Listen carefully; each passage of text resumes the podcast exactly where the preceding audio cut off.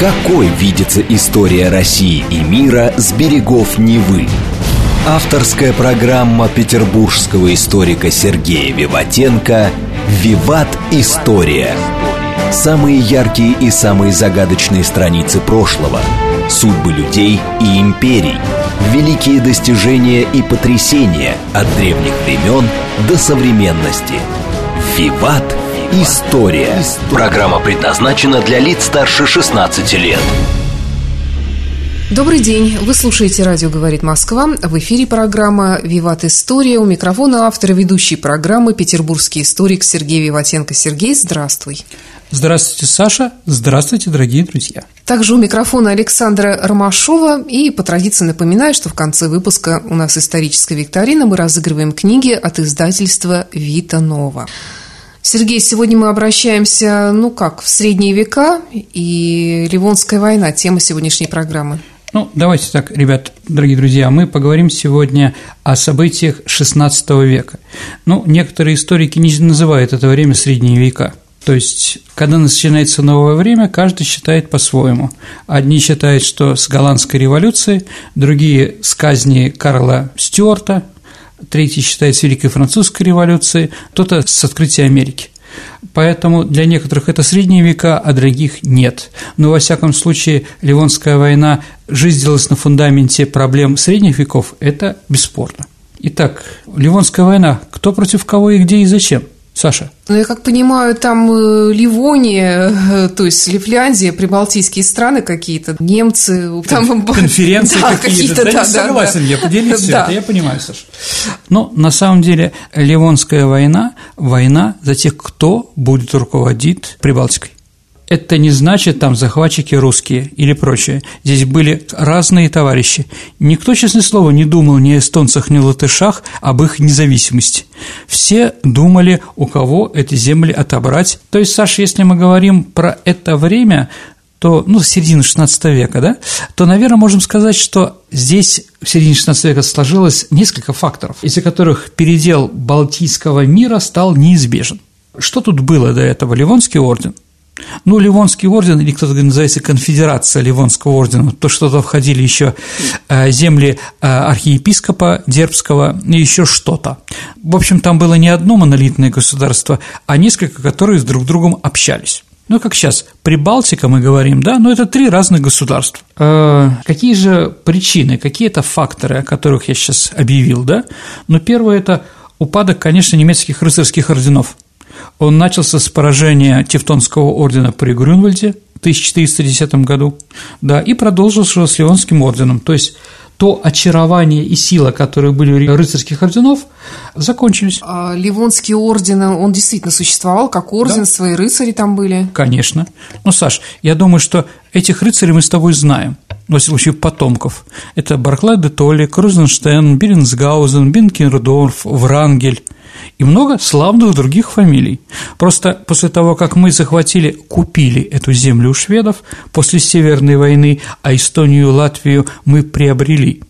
То есть э, Швеции, как европейской стране, не нужно было это земли, и она нам отдала. Вместе с землями к нам перешло и эта аристократия то есть немецкая аристократия. Ну, мы об этом говорили, когда говорили про Северную войну. Второй фактор, кроме ослабления рыцарских орденов, это, наверное, ослабление еще и торгового союза средневекового, который был в Северной Европе. Ганза, Саш, Ганзейский союз. Угу. Третье появляется Швеция, потому что а, Швеция до этого входила в унию зданий. То есть Швеция и Норвегия стали независимыми государствами, и шведы, они решили стать хозяинами этой территории. Что еще?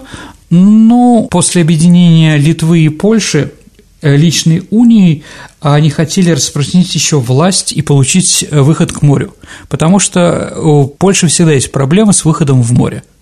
Тот маленький гданьский коридор, который у них был там с Гдыни и Вестерплаты, да, конечно, э, полякам не устраивал. И поэтому они хотели иметь свои порты, возможно, свой флот, ну, это тоже такие уже большие фантазии имперские, да, на этой территории – ну и, конечно, желание России поставить под свой контроль Прибалтику. Зачем нужны были нам горячие эстонские парни? В принципе, ни зачем. Но нам нужно было поставить под свой контроль уже отлаженную веками, Саша, систему посреднической торговли, которую вели прибалтийские города. То есть они скупали товар у нас, а потом продавали в три дорога в Европе. Ну, как вы знаете, есть Венспилский порт или Новоталинский или Клайпецкий, да, Прибалтика получает большой процент от торговли, да, которую ведет Россия или Белоруссия с Европой. Ну и нам нужны еще были эти порты для того, чтобы нам Европа не мешала покупать, беспрепятственно иметь доступ на рынок военных технологий определенных европейских. Вот эти желания, как видите, вот игроки, там, ну и Дания еще к тому же, и многие другие – в общем, все эти желания, Саша, и чаяния имели один и тот же контекст. Ливонский орден должен прекратить свое существование.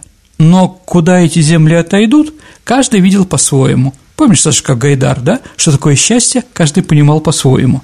Все считали, Ливонский орден отжил, но все говорили после этого, да, другое непричастие, наоборот, набирали, другую запятую, да, и объясняли, он должен быть шведским, датским, польским, возможно, русским или еще каким независимым нет. Хватит этой независимости, в принципе, она не нужна.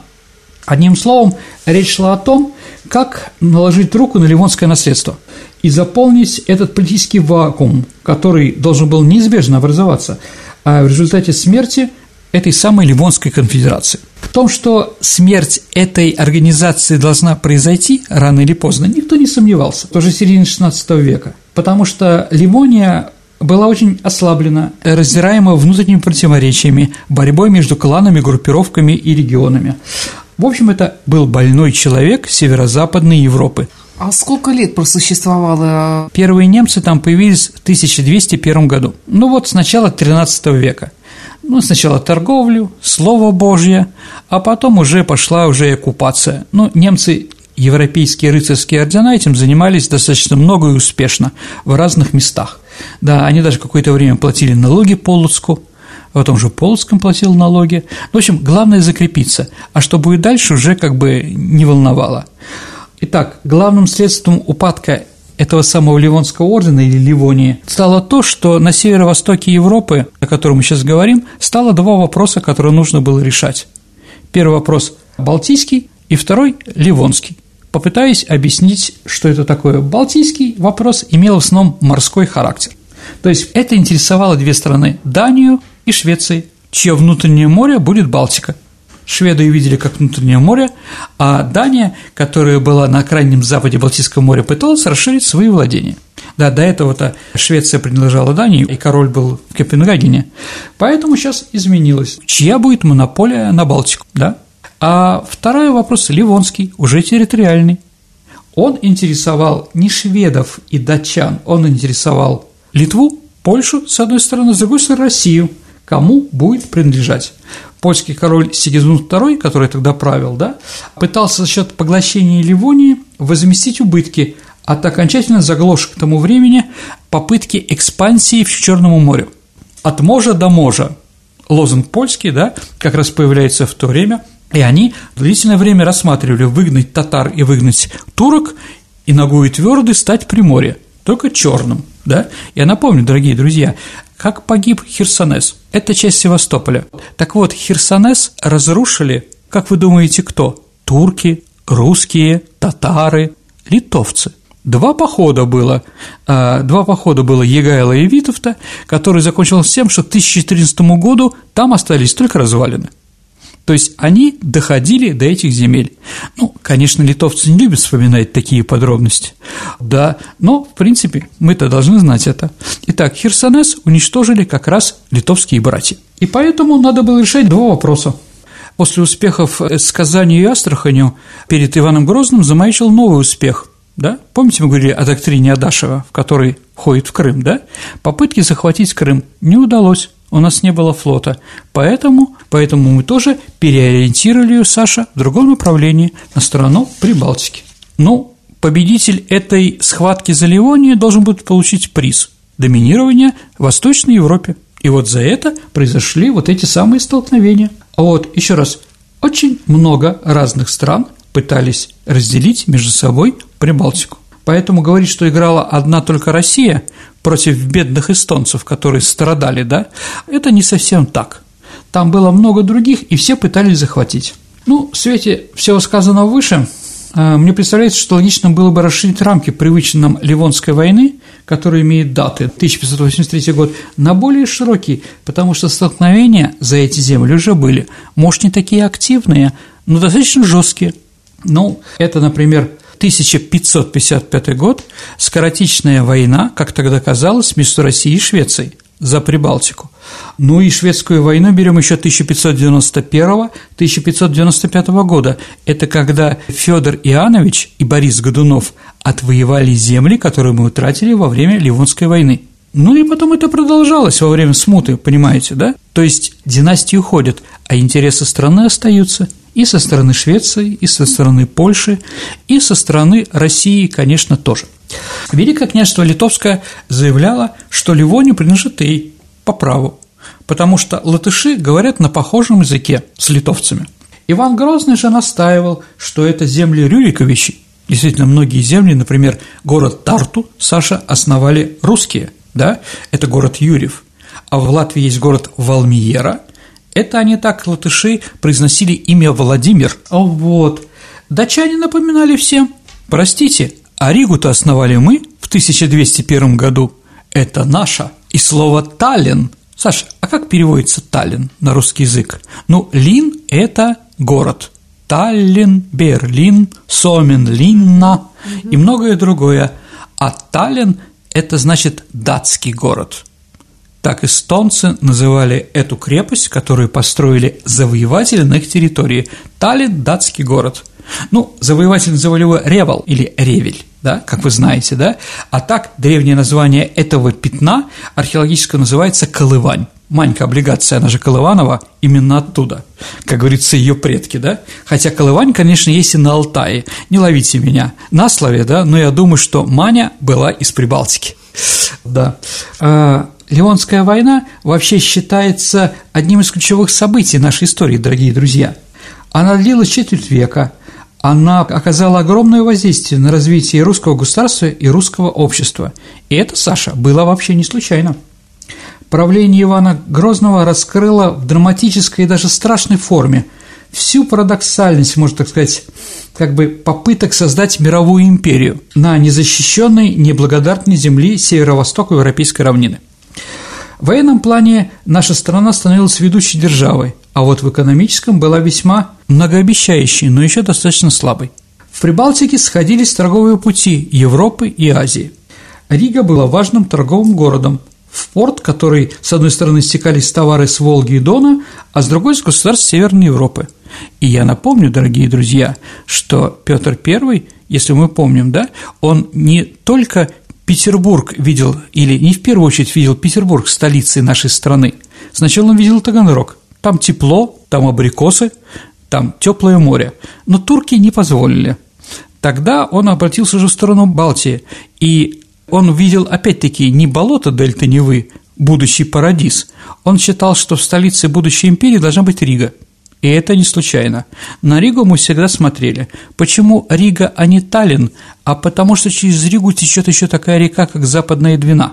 Через нее соединяется Валдайская возвышенность, да, с морем.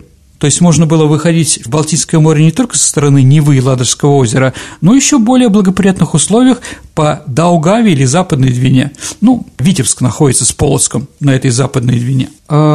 Проплыть мимо Риги и Таллина к нам было практически невозможно. Они все это контролировали, но из контажа не рекомендовалось. А вот военный флот Ливонского ордена контролировал морские пути и заставлял торговые корабли посещать именно эти города для торговли не куда-то в другом месте. Может быть, поэтому и Иван Грозный начинает строить тоже порт на Балтике. Это не территория Васильевского острова, это территория нынешней Нарва-Эйсу, Ругодев, Усть-Нарва, так называемая, да, тогда река Нарова была более глубокая, что ли, да, тогда там еще не построили гидроэлектростанцию, которая после этого перекрыла всю эту воду, да, поэтому можно было спокойно плыть из Пскова через Псковское Ческое озеро и Нарву в море, то есть это было выгодно, поэтому мы тоже там пытались поставить свой порт, Но наши соседи делали все возможное, чтобы мы не торговали – запрещали это. Еще какие были проблемы в Прибалтике, им было выгодно. А все технологии, все пушки а, людей, которые приезжали из Европы у нас работать или торговать, они арестовывали или конфисковывали это имущество, потому что они не давали на это разрешение. То есть это вот такое вот стяжательство, попытка на чужой торговле заработать хоть что-то. Но как газопровод, который идет через Украину – Понимаете, да? Ну, хоть что-то с этого поиметь. А вот Иван Грозный был психологически другим человеком. Когда он понимали, что его обманывают, да, я думаю, что он после этого сатанел, в прямом смысле. И, конечно, Ливонский орден контролировал любую контрабанду, которая могла идти в Россию. Ну и, конечно, сразу скажем, это было еще для купцов финансовая выгода – потому что в Прибалтике уже были нормальные торговые города, а плыть до Новгорода, извините, это намного дольше. Какая им разница? И вот, еще раз повторю, Московское царство было запрещено продавать оружие, что понятно, металлы, то есть стратегические вещи Россия не получала. Европейским государствам, в первую очередь европейским крупцам, было выгодно держать Россию в торговой изоляции – они скупали в Россию лес, пушнину за бесценок, потом перепродавали ее за 50 раз, цена превышала закупочную. То есть раз приехать в Россию и не умереть, и вернуться, это ты становишься богатым человеком, уважаемым. И Ивана Грозного это не устраивало. Он начал вести переговоры о предоставлении аренду какого-то порта на Балтике. Но переговоры всячески тянули, ну, знаете, как все время нам обещают открыть границу – чтобы мы туда могли ездить, ну, не во время коронавируса, а когда мы хотим. Что, у русского человека мечта, Саша, поехать жить в Европу? Не думаю, Саш. Притом, кто там бывает, там у них проблемы. Посетить там, туристическим или каким-то еще шопингом там, да, пожалуйста, а жить там нет, абсолютно. Это для нас другой менталитет, другая цивилизация.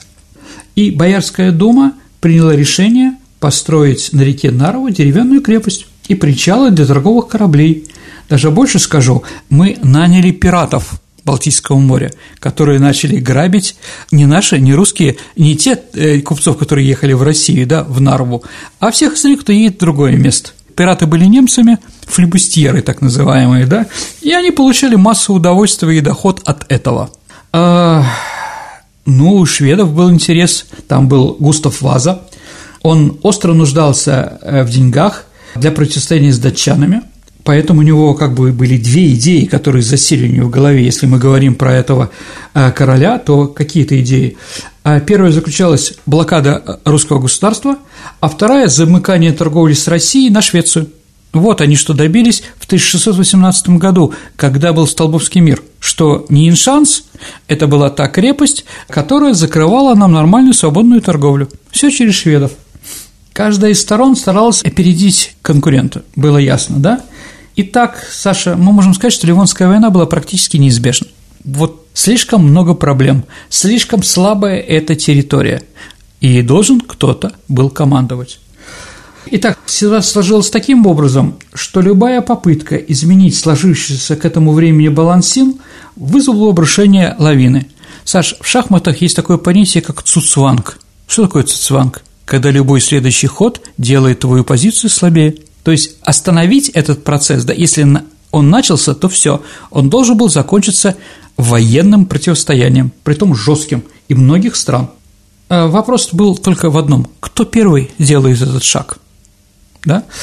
А, ну, считается, что таким пионером а был Иван Грозный, отправивший зимой 1558 года свои рати разорять Восточную Ливонию. А, ну, думаю, что Москва была менее других заинтересована в том, чтобы первым начать делить ливонское наследство. Ну, почему? Потому что наши интересы были в то время в южном и юго-восточном направлении. Еще раз, Волгу мы сделали русской рекой, теперь делаем Крым русским, да? А идем туда. А, сначала не удалось, но надо продолжать. И лишняя война параллельно Ивану Грозному была не нужна. Я напомню, как только началась Ливонская война, Саша, у нас сразу на Изюмском шляхте появились крымские татары. Давлет-Гирей, как известно, во время Ливонской войны из-за того, что армия у нас была в Прибалтике, дошел до Кремля. Это был последний такой серьезный поход татар, но он вызвал массу разорений, конечно, у нас. Поэтому на два фронта воевать может Иван Грозный не был идиотом. Поэтому на два фронта воевать было очень сложно и не нужно нам. Вот. И иметь формально независимую Ливонию, которая нас боится и пытается нам в чем-то угодить, когда там нам нужно, да, намного выгоднее, чем иметь против себя всех врагов. Атаку, на самом деле, в Ливонии начали поляки. Прусский герцог, который был в подчинении вассалом после Грюнвальдской битвы, да, прусаки, Тевтонский орден, да, э, Польши, да, он а, предложил в 1555 году Сигизмунду II великолепную, как ему казалось, идею.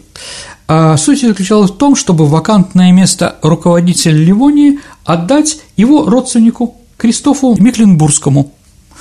А Москва же полагала, что Кенигсберг и Краков не станет вмешиваться в ливонские разборки, и воодушевленный королевской поддержкой Альбрехт начал действовать, и в 1956 году он возглавил Ригу. В результате летом того же года в Ливонии вспыхнула война, в которой Крестов потерпел поражение. И прусский Сигизмунд, как и ждалось, получил повод вмешаться и летом следующего года придвинул свои войска границы к Ливонии со своей стороны, а Альбрехт со своей. Был заключен так называемый Позвольский договор. Среди статей Позвольского договора между Ливонией и Польшей была одна статья, которая задевала интересы нашей страны – соглашение ордена на союз с Польшей, и он был нацелен против русского государства. Позвольские соглашения и открытое вмешательство Польши и Литвы в ливонские дела наложились на возникшее к тому времени осложнение в отношениях между Иваном IV и ливонцами.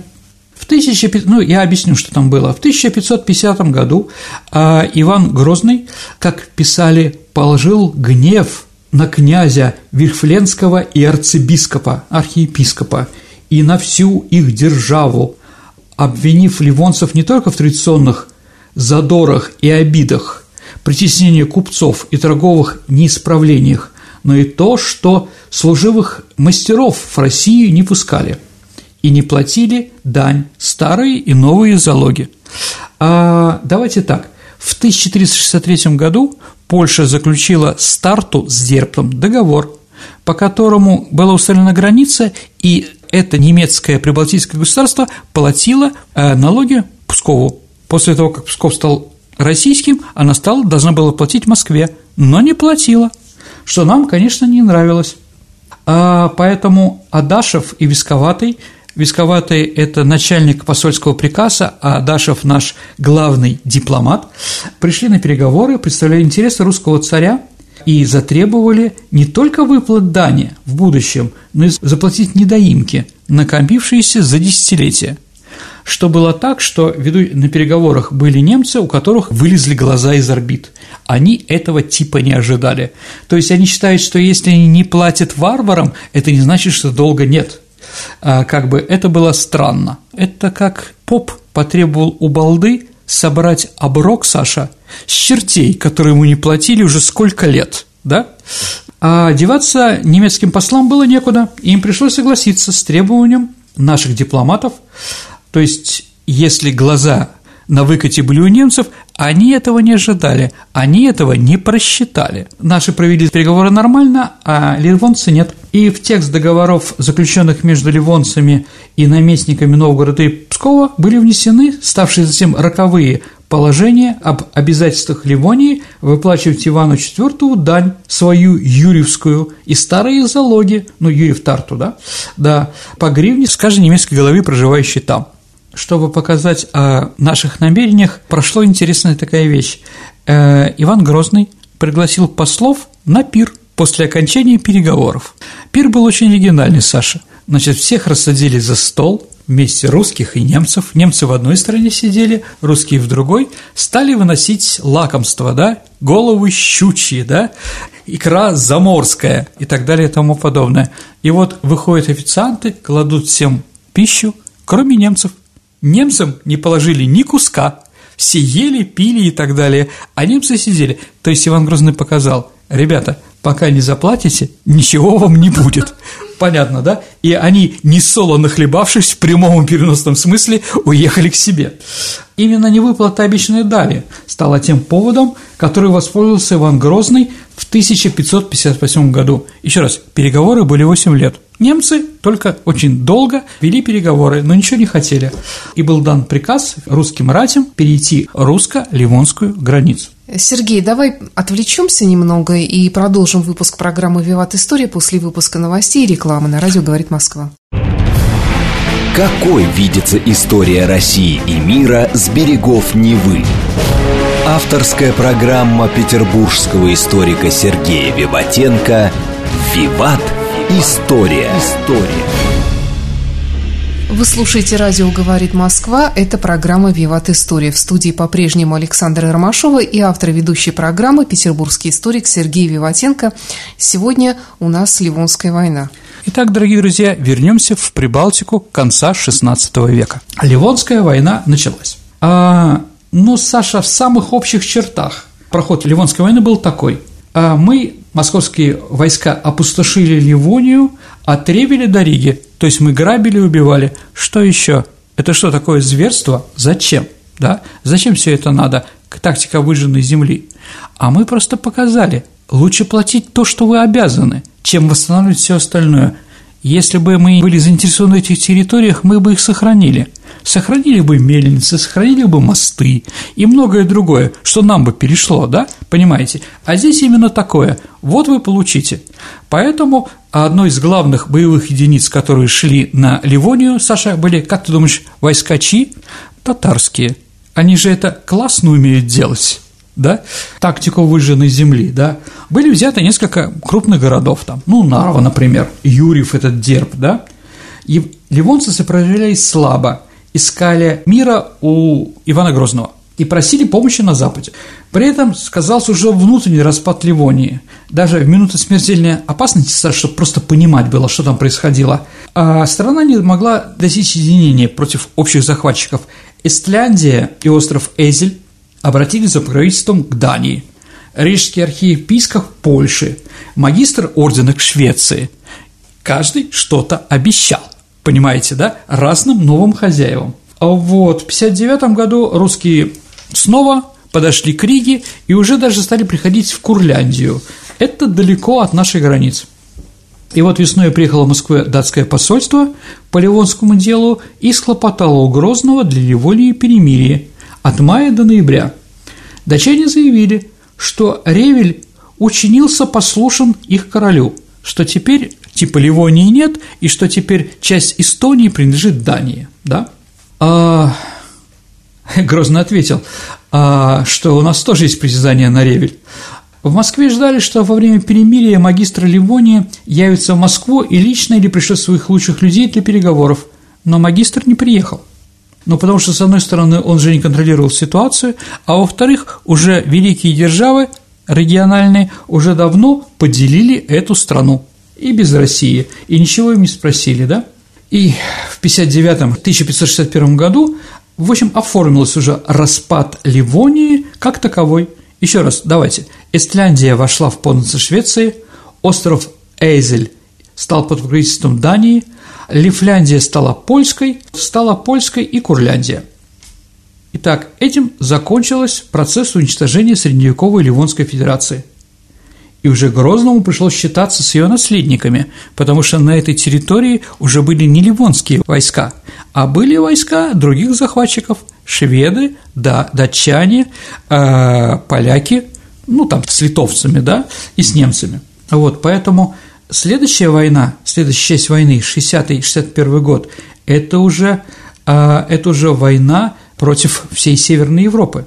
То есть вместо войны с слабой Ливонией мы должны были решать вопросы уже со всеми этими странами. А вот, притом Иван Грозный продолжал воевать с требованием очистить эти исконные территории, потому что мы типа защищаем бедных ливонцев, которые там были. Ну, понятно, что никто не хотел, а, не хотел уступать. Ну и надо сказать, что и война против этих государств это уже было более сложное, и мы стали нести неудачные, сражения оказались неудачными. И это закончилось предательством князя Кубского. После очередного поражения а, Кубский сбежал к литовцам. Но это было, конечно, ну, я даже не знаю, с чем это сравнить, Саша. Если бы Жуков сбежал бы в Германию в 1944 году, понимаете, да, заместитель Верховного Главнокомандующего. И эти поражения, которые начались на фронте, Иван Грозный воспринял как новый заговор бояр. То есть это вот его болезнь искать крамолу, может, она там и была, конечно, да, но то, что все наши поражения от аристократии он предпринял так называемую опричнину в 1565 году. У нас были уже, Саша, об этом передаче, поэтому останавливаться не буду.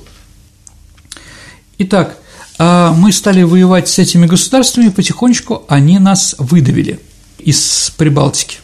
Тогда Грозный решил а, изменить тактику, и он теперь не оставил Ливонию, да, но он перенес войну в пределы Литовского Великого княжества. То есть он решил дать полякам в тыл. И в 1564 году а, мы захватили Полоцк – в 63-64 году захватили Полоцк. Полоцк был главной крепостью а Литвы на западной Двине и считался лучшей крепостью там, да. После захвата Полоцка это был удар по Литве и Польше очень серьезный, что даже литовцы попросили перемирия. Но Земский собор, который был создан специально для этого, а, летом 1566 года отклонил перемирие на предложенных условиях и высказался за продолжение войны, дальнейшем, э, надеясь на, дальнейшем на военные успехи. Война продолжалась, но вяло. Военные действия шли уже с переменным успехом, вот, и в 1570 году было наконец заключено перемирие. То есть попытки Ивана Грозного укрепить свою страну и подготовить ее для длительной войны в Ливонии при помощи репрессий, опричнины и других вещей, они привели к этому краху. А, дорогие друзья, опричники славные парни, они полностью подчиняются нашему царю, любимому, любой приказ, кого убить. Но когда их бросает на фронт, извините, это смешно. А, заплечных дел мастера, они штурмовать крепости не могут. Да, там был Малютус Куратов, который лично их возглавлял, но его там и убили во время одного из штурма. Опричники никаким успехом не привели. А когда, извините, лейтенанту предлагают убить полковника и занять его место командира полка, да, лейтенант может это сделать, да, и стать командиром полка, но он только не ментально, Сашенька. А, потому что он как был лейтенантом, так и остался. Я, дорогие друзья, хочу все-таки сказать, что, конечно, тогда не было должностей лейтенантов и полковников. Я просто современные термины, что ли, перевожу все это. А вот, поэтому в армии тоже началось, ну, убили бояр, заговорщиков, но они же были профессиональные воины, они же умели воевать, умели руководить, а эти вот а, люди, которые были преданы царю и, наверное, России тоже и прочее, да, воевать они не умели, поэтому начались поражения. Ну и еще, опять-таки, в это же время начались походы турок и татар против нас. Они тоже воспользовались этим, да, поход на Астрахань, поход на Москву, да, в ней там султан Селим послал на Астрахань турецкие, нагайские и крымские войска.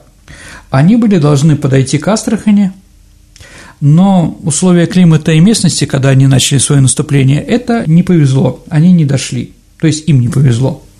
А в 1571 году, как я уже говорил, крымскому хану удалось набег на Москву. Помните песню «Собака крымский хан»? Это как раз эта история. А вот, а Москва была сожжена, уцелел один Кремль.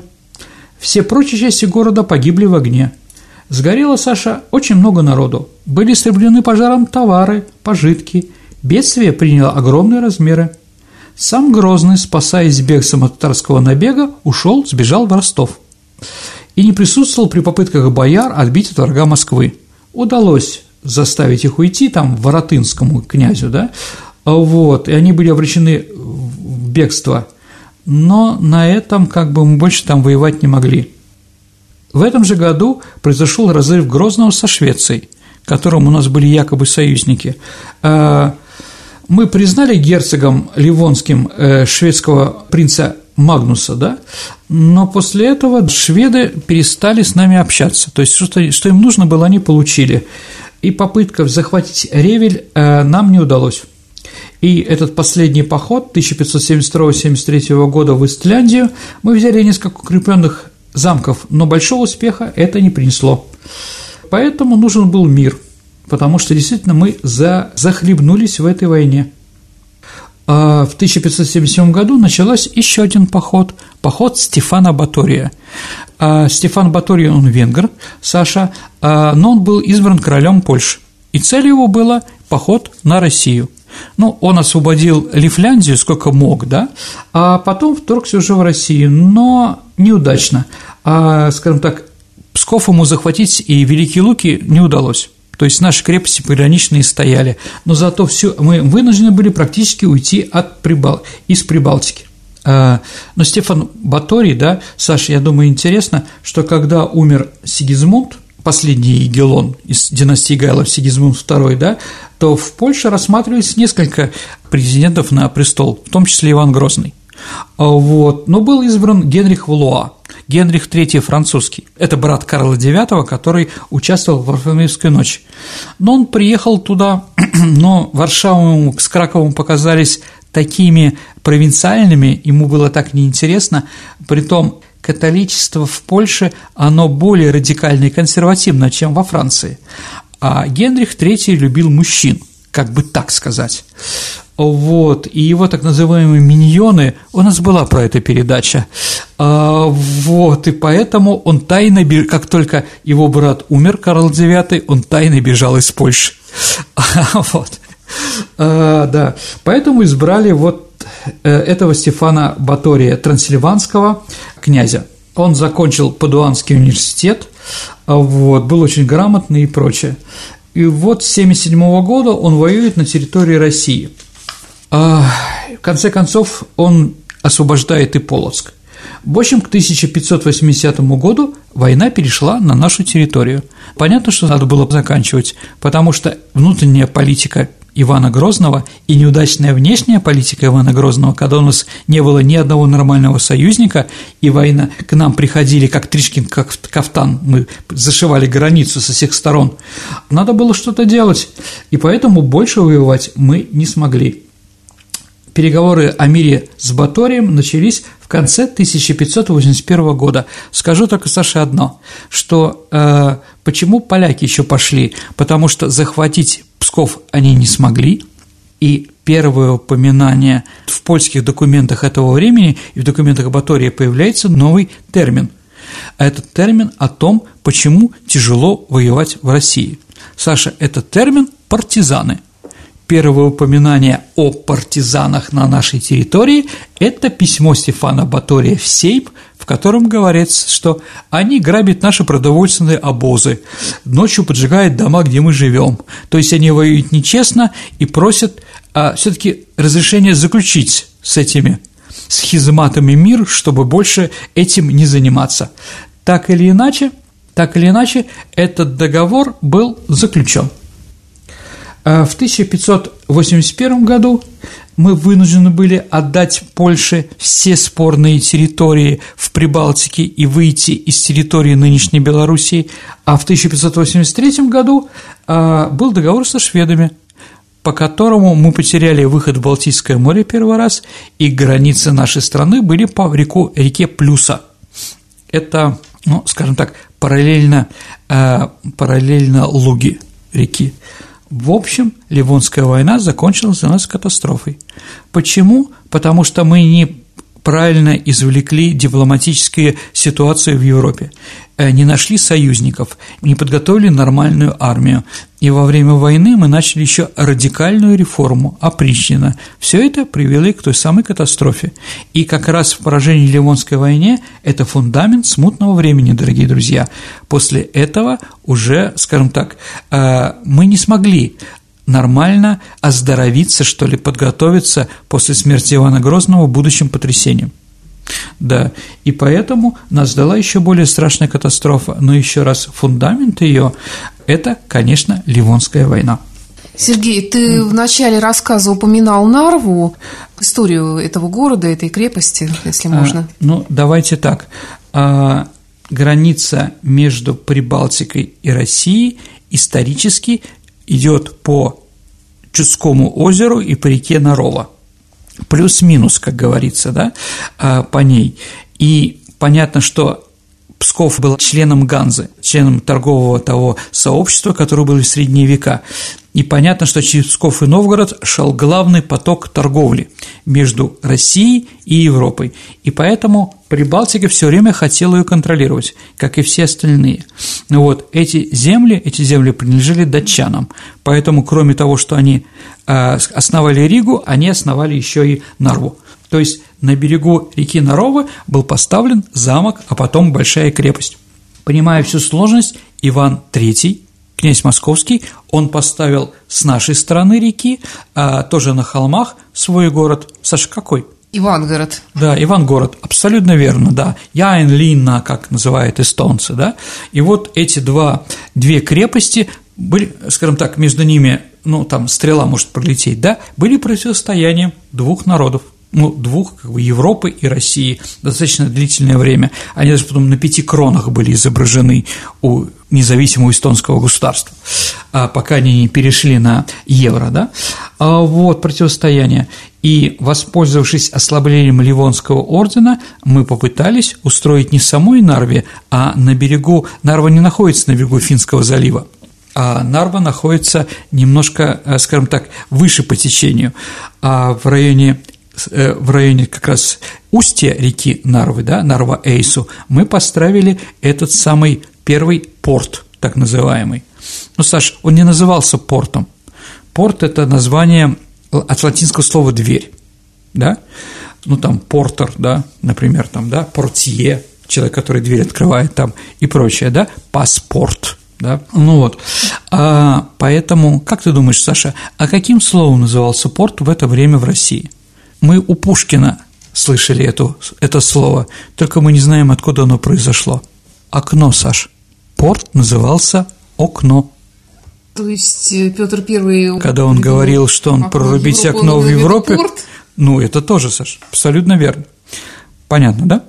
А, вот. А, большой ли товарооборот был? Нет, потому что Ливония, Швеция, Дания – сделали все возможное, чтобы в этот порт не пришел ни один корабль. Да, пираты, э, там, захват, э, захват э, флотом своим государственным этих кораблей, там, да, перенаправление в, в Ревель и э, в Ригу, э, со снятия налогов каких-то, да, они сделали все возможное, чтобы это оказалось бесполезным. Ну, как сейчас Европа пытается сделать бесполезным э, Северный поток-2. Понятно, да? Ну, построили, построили, а что там? Или в Турцию мы построили Южный поток. А, вот, да. Ну, в общем, этим же они занимались и там. Поэтому, э, как только, эм, как только Стефану Баторию э, удалось, удалось развязаться в Прибалтике, э, поляки сразу сожгли этот порт. Ну, потом эта территория перешла к шведам. Но это уже другая история, которая произошла после 30 лет, ну, э, в начале 17 века, да, то есть порт полностью уничтожен, и мечта о каком-то нашей базе военно-морской и торговой на Балтийском море была перенесена на 150 лет, пока не был построен Санкт-Петербург. Но это уже другая история. Вот, да. Еще раз, дорогие друзья, мы пытались выйти в Балтику, Помните, это по доктрине Адашева, и нам действительно для развития нашей страны нужен был порт, который, через который мы могли спокойно торговать и покупать те товары, которые нам выгодны стратегические. Но Европа не хотела чтобы у нас было там что-то, да, оружие какое-то. Еще раз, они арестовывали даже мастеров, которые к нам приезжали, потому что они ехали в Европе, да, что сажали их в тюрьму, заставляли их насильно э, служить в их армии, хотя они были уже получили какой-то задаток от нас и прочее. В общем, они делали все возможное, чтобы русский, русское государство взорвалось в гневе, и потом этим воспользовались. Сергей, а есть ли какие-то литературные произведения, в которых э, упоминается Ливонская война? Ну, есть поэма Кончаловской про это, а есть эм, князь Серебряный, например. Ну, в общем, все. Действительно. А я скажу, дорогие друзья, что Ливонская война практически нам неизвестна, потому что, потому что мы ее проиграли – Угу. А, да, и нам кажется просто, да, вот мы пошли воевать, потому что хотели захватить, и Европа вынуждена была с нами бороться. Нет, нас провоцировали, да, еще раз, усиление где-то около наших границ сильных стран, это не входит в наше, в наше желание, да, и мы пытаемся как-то реагировать на это. Ну вот, но Европа нас игнорировала. Это все зашло достаточно далеко. Я даже больше скажу, и исторических работ мало – практически. Но есть она встречается там в прекрасных произведениях Руслана Григорьевича Скрынникова, у Шапшника, доктора наук, там у Кобрина что-то есть. Но говорить, что вот так вот, что вот было засчитано действительно громадное количество диссертаций по этой войне, нет, неправда. Эта война, как назвали финскую, незнаменитая в нашей историографии, поэтому она еще требует достаточно э, больших рассмотрений. Поэтому я сегодня и сделал передачу про это, чтобы познакомиться, дорогие друзья, э, с этой малоизвестной войной. Спасибо, Сергей. Ну а теперь время нашей исторической викторины. Я напомню, что мы разыгрываем книги от издательства «Вита Нова». Прошлый раз у нас э, тема программы была Геббельс, Геббельс и да, пропаг... его пропаганда в Германии, да? Напомни, пожалуйста, вопрос. А, дорогие друзья, вопрос был, думаю, что не очень сложный. Такой.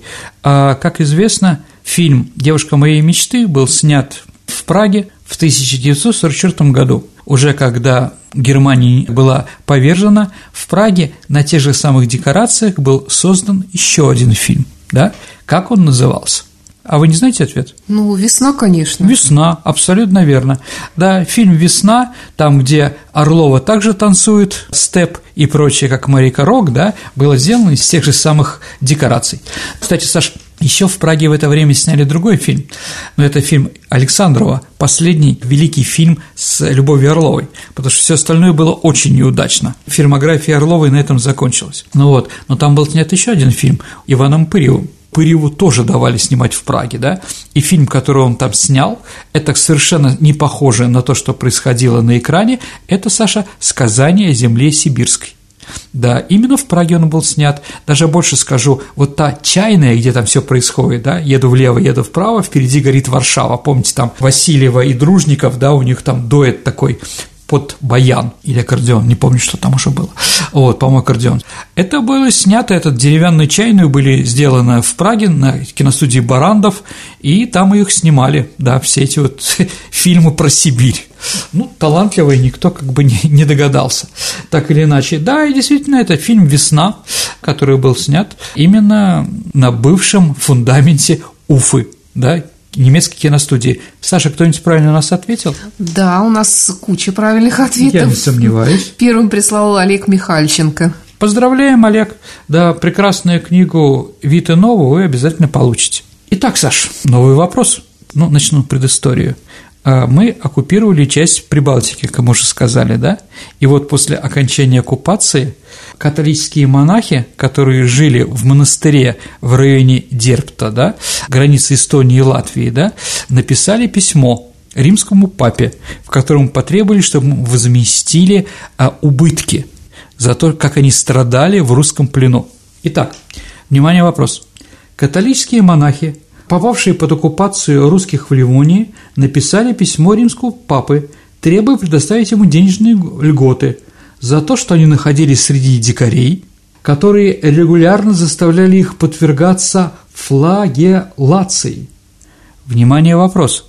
А как называлось монастырское помещение, в котором они это проделывали и страдали? Ваши ответы отправляйте на наш электронный адрес радио Виват собака Mail.ru либо вступайте в наше сообщество ВКонтакте и в личном сообщении Сергею Виватенко или мне, Александре Ромашовой, или в сообщение для группы можно всегда отправить ваш вариант ответа. На сегодня все. Это была программа «Виват История». Спасибо, Сергей. До встречи в эфире. До новых встреч, дорогие друзья. Не болейте и слушайте наши передачи.